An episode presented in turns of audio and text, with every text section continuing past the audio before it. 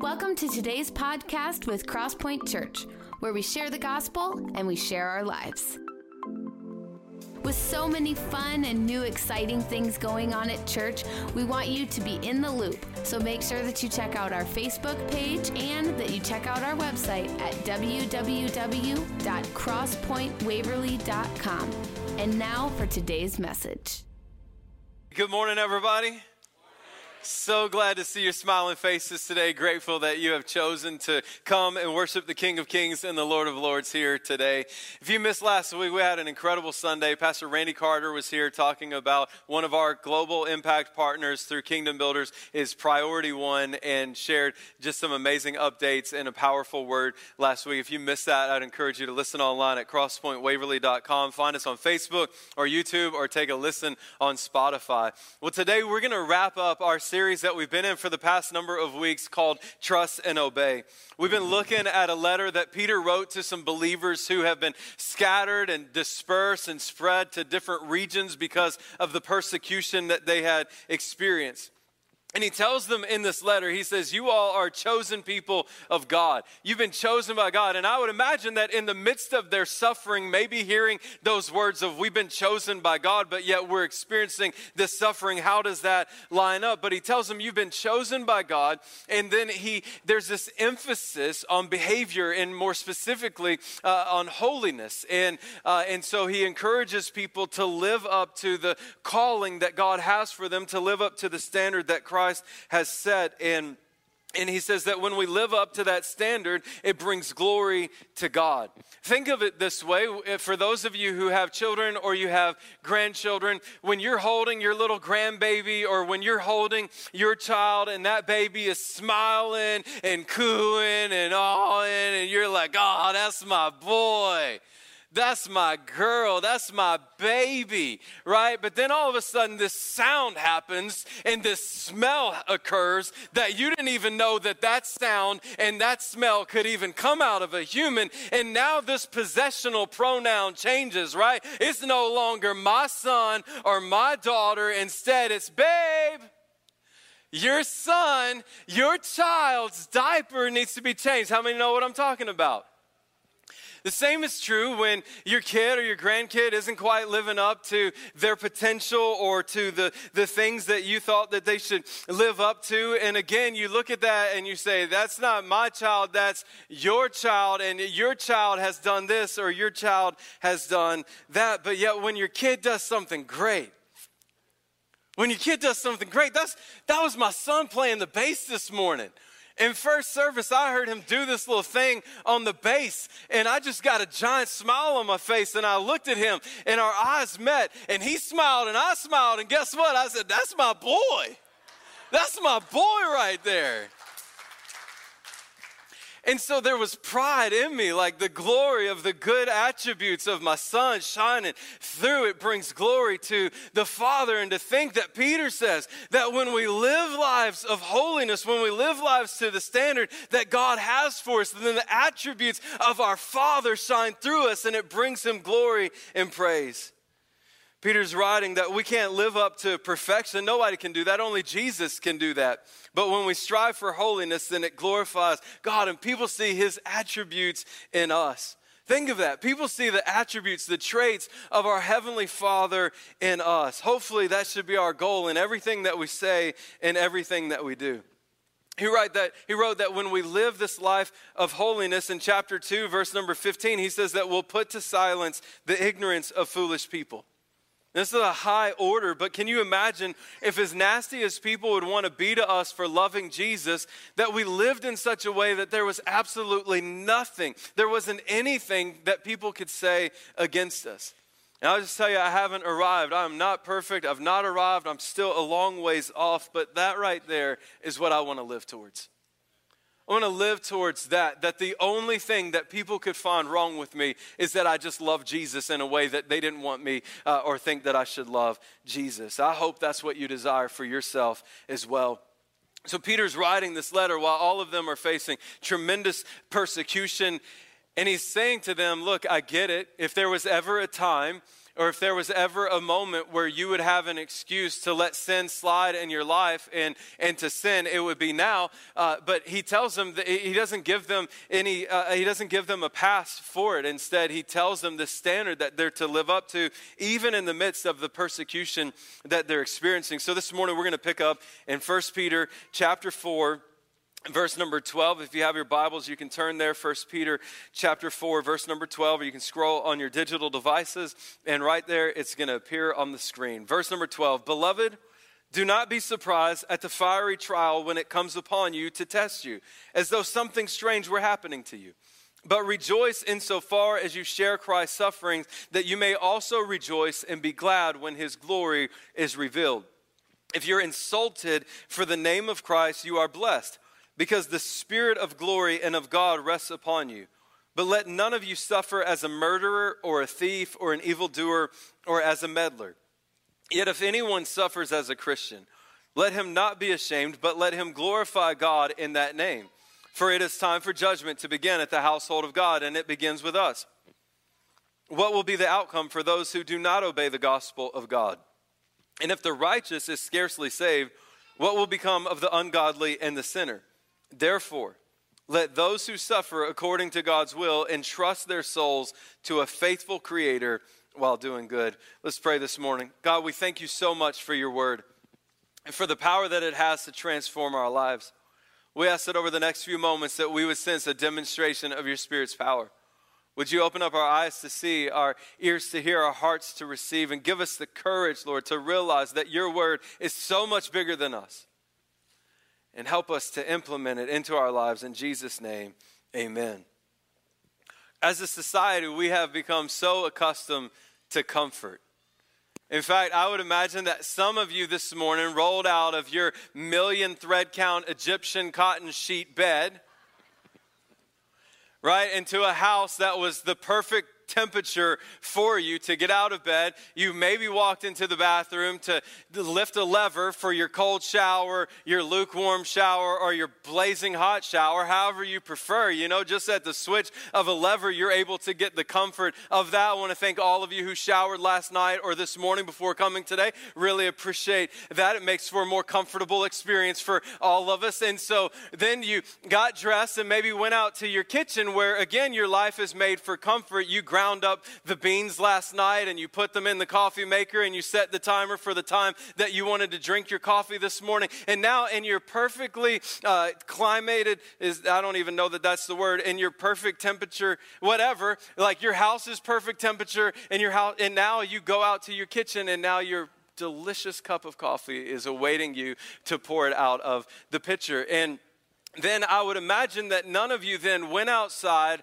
fed your horses, hitched them up to a buggy, and then maybe at this hour it's a little warmer outside, and then had to sweat all the way to church this morning. Instead, you got into your car, which again was created for comfort, and you either turned the air conditioning on or the heated seats on in the heat, depending on how, how your body is acclimated to this weather. I'm still using the heated seats right now. You know, the jacket was on this morning. It was chilly at six o'clock. I'm just telling you. It wasn't my winter jacket, it was just my lightweight jacket just more details than what some of you want to know because we are conditioned to be comfortable, right? And then we show up to church and we've got this room that's conditioned for comfort, seats that are conditioned for comfort. And so we can worship God without any real discomfort this morning or without any danger. And so our lives have been conditioned for comfort. What's also happened is not only are we physically conditioned for comfort, we're spiritually conditioned for comfort. And so, what happens is when one of those things is out of whack, then it can throw our life into chaos. You know, it can, uh, it, it can set us, it can set us off. We don't think about some of these things that I've talked about this morning until they go wrong. This past week, my wife and I and our kids went down to Memphis to celebrate the fourth with my family. And I'll just tell you that it was hot. It was hot that I enjoyed it. You know what I'm saying? Like the kind of heat that sweat is just pouring off of you. I'm like, this is amazing. But we are conditioned not for that. And so now it's, it's hot outside. Some of you are like, how hot is it? I'm going to tell you, I won't say how hot it is from the stage this morning, but I will tell you that there is a place that's just slightly hotter. And so I don't know why anybody in Memphis would not be a follower of Jesus when they realize that eternity could be at a place much hotter than what it is in Memphis, right? And so uh, they have had storms come back to back the last two weeks and knock out their power. So super hot outside and then super hot inside. Their main level house was 88 degrees this week. And so uh, on Monday when we arrived, that's how hot it was. And so it's hot outside, hot inside. How many know that we noticed? Okay, we noticed that the air conditioning wasn't working. We noticed that the inside temperature of the house was not comfortable. There was no reprieve from the heat. As we're conditioned physically for comfort and spiritually for comfort, I would say on the spiritual side, I, I, don't know that it's the fault of anybody as much as just the times that we live in. Again, we're able to worship today without really any discomfort or danger. And because of how we're conditioned when we face any type of adversity, right? What happens for some people when they face adversity is they begin to question the goodness and the love of God. And the believers in this time frame, this, the, the believers that Peter is sounding like Daffy Duck just then. I'm gonna keep moving. The believers in this time frame are facing severe persecution. And we are part of the global body of Christ. You realize that the church is not just Crosspoint Church. It's not just the churches that are in the community of Waverly or in Iowa or the United States. We are part of the global church. And believers around the world are still facing persecution. The group Open Doors USA figures that 360 million Christians last year lived in countries where persecution was significant. Roughly 5,600 Christians were murdered. More than 6,000 were detained or imprisoned, and another 4,000 plus were kidnapped. In addition, more than 5,000 churches and other religious facilities were destroyed. To put that into perspective, there are more believers living in areas where there is significant persecution than the total number of people living in the United States. And we're part of that church. We're part of the global church. And some of you have been recipients of persecution because of your faith. Maybe there are some of you who haven't faced any persecution because of your faith, but we're all one body. We can stand strong and we can pray with our fellow brothers and sisters in the persecuted church. Peter writes in verse number 12, he says, Beloved, don't be surprised at the fiery trial when it comes upon you to test you as though something strange were happening to you. Beloved, don't be surprised at the fiery trial when it comes upon you to test you as though something strange were happening to you. And he's looking back to the teaching of Jesus and he says, You're facing trials. Why are you surprised by that? Like, don't you remember what Jesus said in John chapter 15, verse number 18? Jesus says, If the world hates you, you know that it has hated me before it hated you. If you were of the world, the world would love you as its own.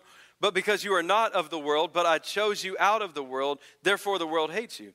Remember the word I said to you a servant is not greater than his master. He says, If they persecuted me, they will also persecute you. Jesus faced suffering and persecution. He was proved genuine. And he tells his followers if they hated me, they'll hate you.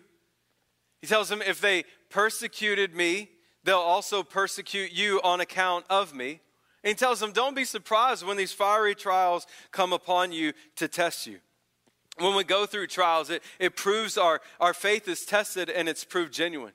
And so think of it this way the gold standard for automakers when, they, uh, when it comes to safety is to receive a five star crash rating. Can I tell you that I have never one time purchased a car with a five star crash rating and gone, I can't wait to try this out, boy. I can't wait to see if this lives up to the hype and to the ratings that it's received. No, I've never purchased a car to try to crash it to see what will happen. But I have been in an accident. How many of you have been in an accident? right? According to Insurance Panda, whether you can trust them or not, automakers know that there is a 70% chance, according to them, that you will be involved in at least one accident during your lifetime. So automakers want to make cars safer for the chance that it might be wrecked. And so someone has designed the car, engineered the car for safety. They've done the calculations. All of the prep work has gone into it and the vehicle has been manufactured. Yet all of the preparation and all of the appearance of the car doesn't get it that five star crash rating on its own. Instead, what has to happen? The only way that that car gets that rating is for the car to be crashed. And when it's crashed, it either passes or fails the test. And Peter writes that our preparation and our appearance doesn't prove our faith genuine. Instead, what proves our faith genuine? Look at it. Testing. That's what proves our faith genuine. And may we be people strong in our faith, built on the foundation of Christ, empowered by the Spirit, and solidified in His Word, that when we're tested, when we crash, that we will get the genuineness award from God that our faith survived intact. When he uses this word fiery trial in verse number 12, he's not talking about a fire that destroys. He's talking about the fire that's used to refine or purify us.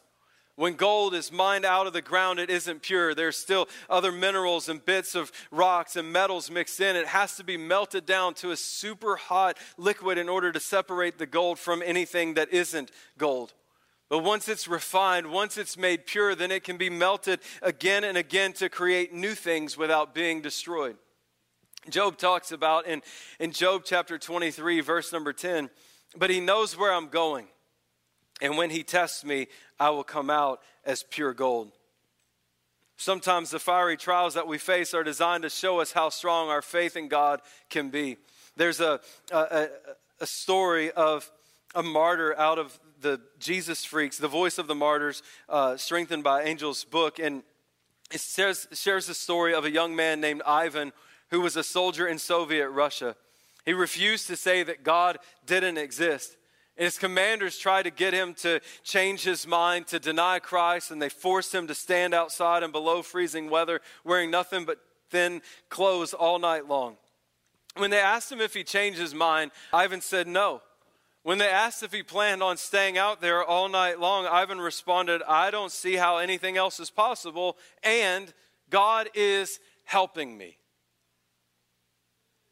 Even though Ivan should have frozen to death that night, he knew that God was with him, and even though he was cold, he did not freeze.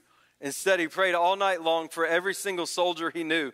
Ivan went through many more nights of standing in the cold, but many of the soldiers he was praying for became Christians because they saw how his faith in God strengthened him. His faith was proved genuine.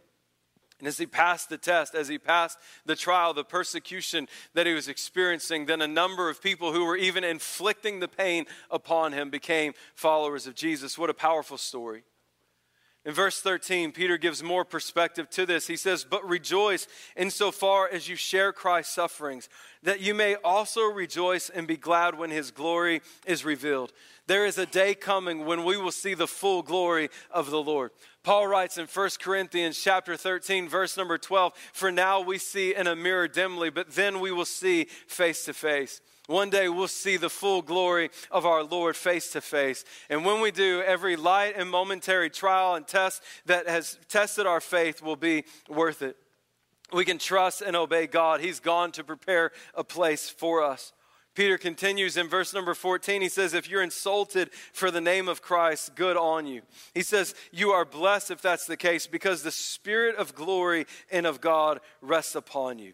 Now, for those of you who are new here, my full name is Jonathan R. Bartholow. I got a middle initial. My twin brother was supposed to be a girl. My parents had a boy's name and a girl's name picked out. When two boys came out, then they mixed the two boys' names and gave us initials. There you go. More detailed than the first service got. So there you go. Just have a middle initial. It's not. No, I didn't forget what my middle name is. It's just. Uh, it's just a middle initial. My last name is Bartholo, not Bartholomew or any other variation of that, but Bartholo. And I know that none of you know my extended family, but let's just pretend that you did. If any of you were to say to me, "Oh, you're such a Bartholow," Can I tell you how I'd respond to that? the same way you would if somebody called you by your last name. Thank you. I take that as a compliment. You're such a Bartholo. Thank you. Why? That, that sounds great to me. Why wouldn't everybody want to be a Bartholo? Now, I'm not really that arrogant, but you're understanding the point here, right? Pastor Dan, what are you laughing at? If someone were to say to you, You're such a Christian, even if they meant it as a knock, what a compliment. Why wouldn't you want to bear the likeness of the one whose name you carry? It's a compliment. And Peter writes if you're insulted because of the name of Christ, it's a good thing. Now I realize that some of you feel so tied up at work of not knowing what you can say and what you can't what you can say, what you can't say. There's worry that you would lose your job or miss out on a promotion or be treated poorly. And I just want to encourage you that if you're going to suffer at work because of the characteristics of the one whose name you carry, that it actually be that you suffer because of that and not your flesh couched as you being spiritual.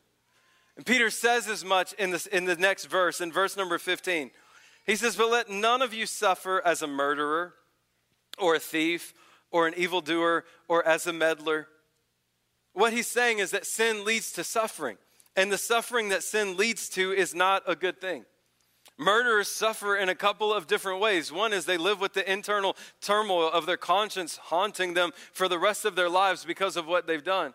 In addition to that, for those that get caught, they'll, they'll suffer physically by being locked up for a time. Sin leads to suffering. And I think back to when I was a kid, my parents uh, disciplined us using the Board of Education, and I turned out all right.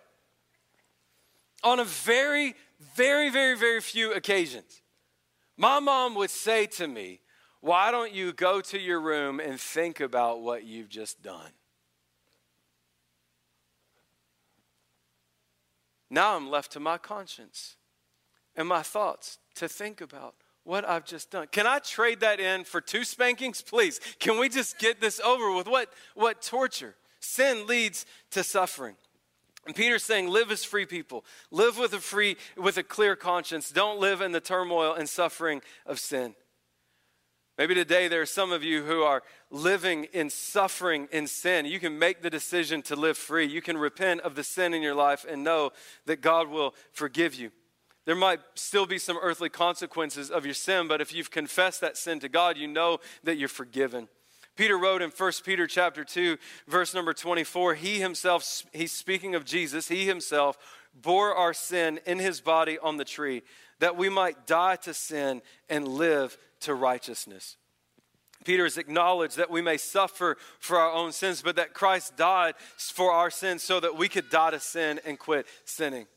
And in verse 16, he again reiterates that if you're suffering as a Christian, don't be ashamed of that.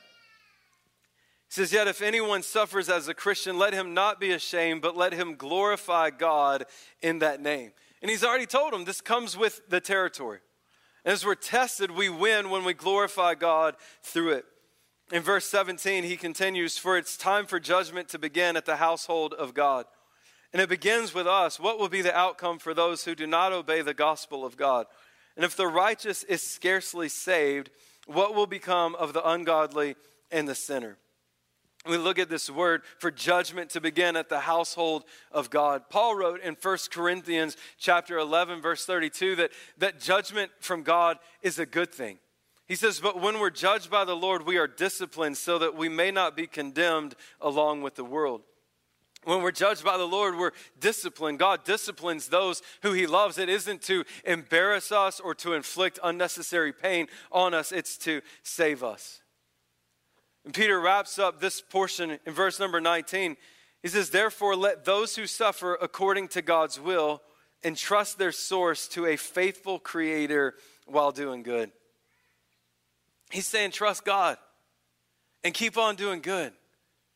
God is able to be trusted and should be obeyed. Therefore, let those who suffer according to God's will entrust their source to a faithful Creator while doing good. Now, I'm like most of you.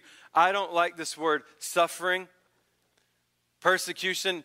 I, nobody that I know of is like, oh, give me some of that. But Romans chapter 18, verse 17, Paul writes, The Spirit Himself bears witness with our spirit that we are children of God. Right? What did Peter say at the beginning of this letter? He says that they are chosen by God. Paul writes that the Spirit Himself bears witness with our spirit that we are children of God. And if we're children, then look at the benefits. They're heirs, heirs of God and fellow heirs with Christ. But look at this clarifying statement provided we suffer with him in order that we may also be glorified with him. In Matthew chapter 5, verse 11, blessed are you when others revile you and persecute you and utter all kinds of evil against you falsely on my account. Rejoice and be glad, for your reward is great in heaven, for so they persecuted the prophets who were before you. Look, this morning, if you're facing persecution, if you're facing suffering, if you're facing the fiery trials that Peter points out, you're in good company. You're in great company. There are a number of stories of hundreds of thousands of people who have become martyrs for the cause of Christ over the years. And one such story is of a lady by the name of Lizzie Atwater.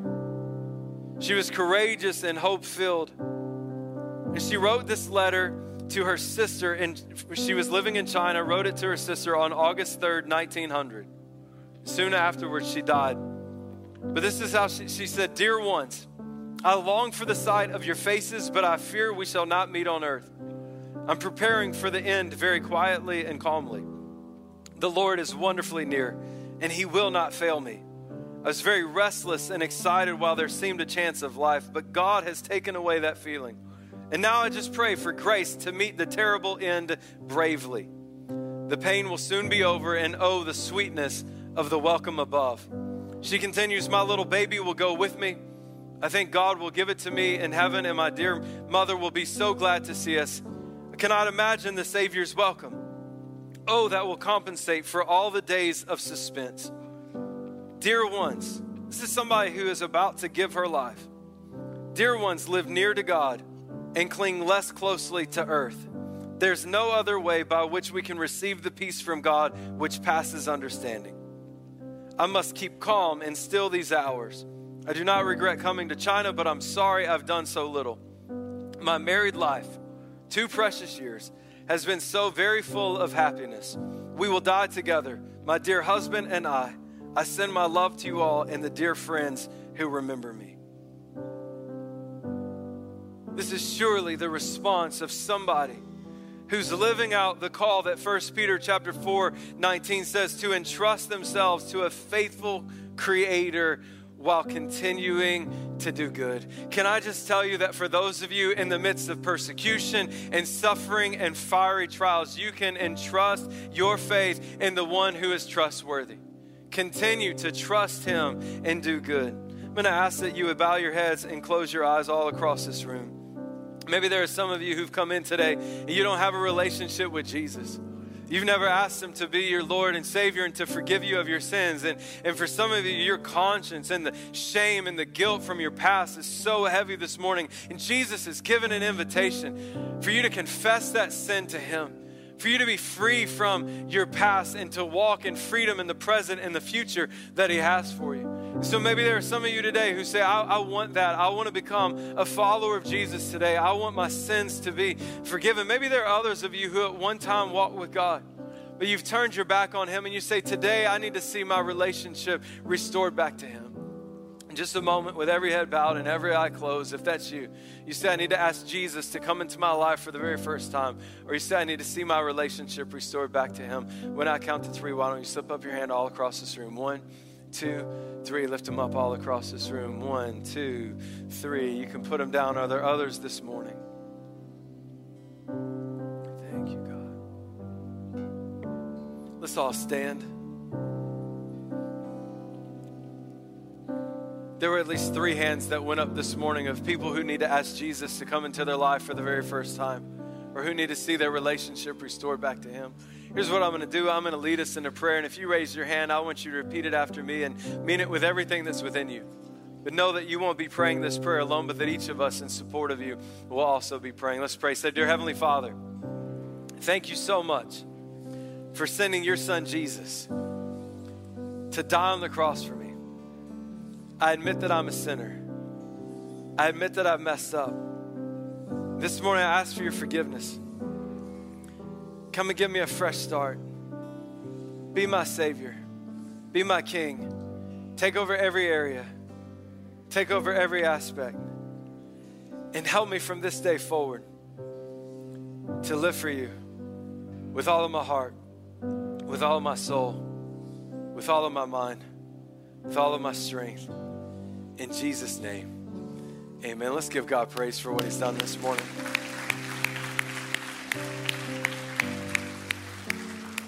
If you prayed that prayer, we want to encourage you in the decision that you've made today and the journey that God wants to take you on. We'd ask that you would text the word yes to 319 250 8998. Again, you can text the word yes to 319 250 8998. We just want to encourage you in the decision you've made and the journey that God wants to take you on. We leave time at the end of each of our services for people to receive prayer. Just a moment, the prayer team's going to make their way to both sides of the stage. The worship team's going to lead us in another song. And if you've come here today needing prayer for anything, I'd encourage you to step out of your seat and come forward. Maybe some of you today are facing persecution or suffering. Maybe you're facing the fiery trials, and, and for you today, you just want somebody to pray that God would give you the strength to endure and the strength to endure and to bring Him glory through it and on the backside of it. Going to pray for us. Worship team is going to lead us in this next song. Prayer team will be at the front. If you need prayer for anything, I'd encourage you to step out of your seat and come forward. Let's pray. God, we thank you so much for the work of your Spirit. Lord, this morning that would set three people free. Three people who've been living in sin, living as enemies of the cross of Christ. And today, that the Holy Spirit would knock on their doors and uh, of their hearts and draw them to you. God, we give you praise for that. Lord, I pray for those this morning who are still far from you that before they leave today that they would make a decision to follow after you with everything that's within them. God, we thank you that your grace is enough for us. And so, Lord, for those facing persecution and trials and fiery trials and suffering this morning, I pray that your grace would be enough, that you would give strength to believers to endure in the face of all of that and through it that your character traits in us would shine bright, that it would bring you glory in all that we say and we do. In Jesus' name, amen. Amen.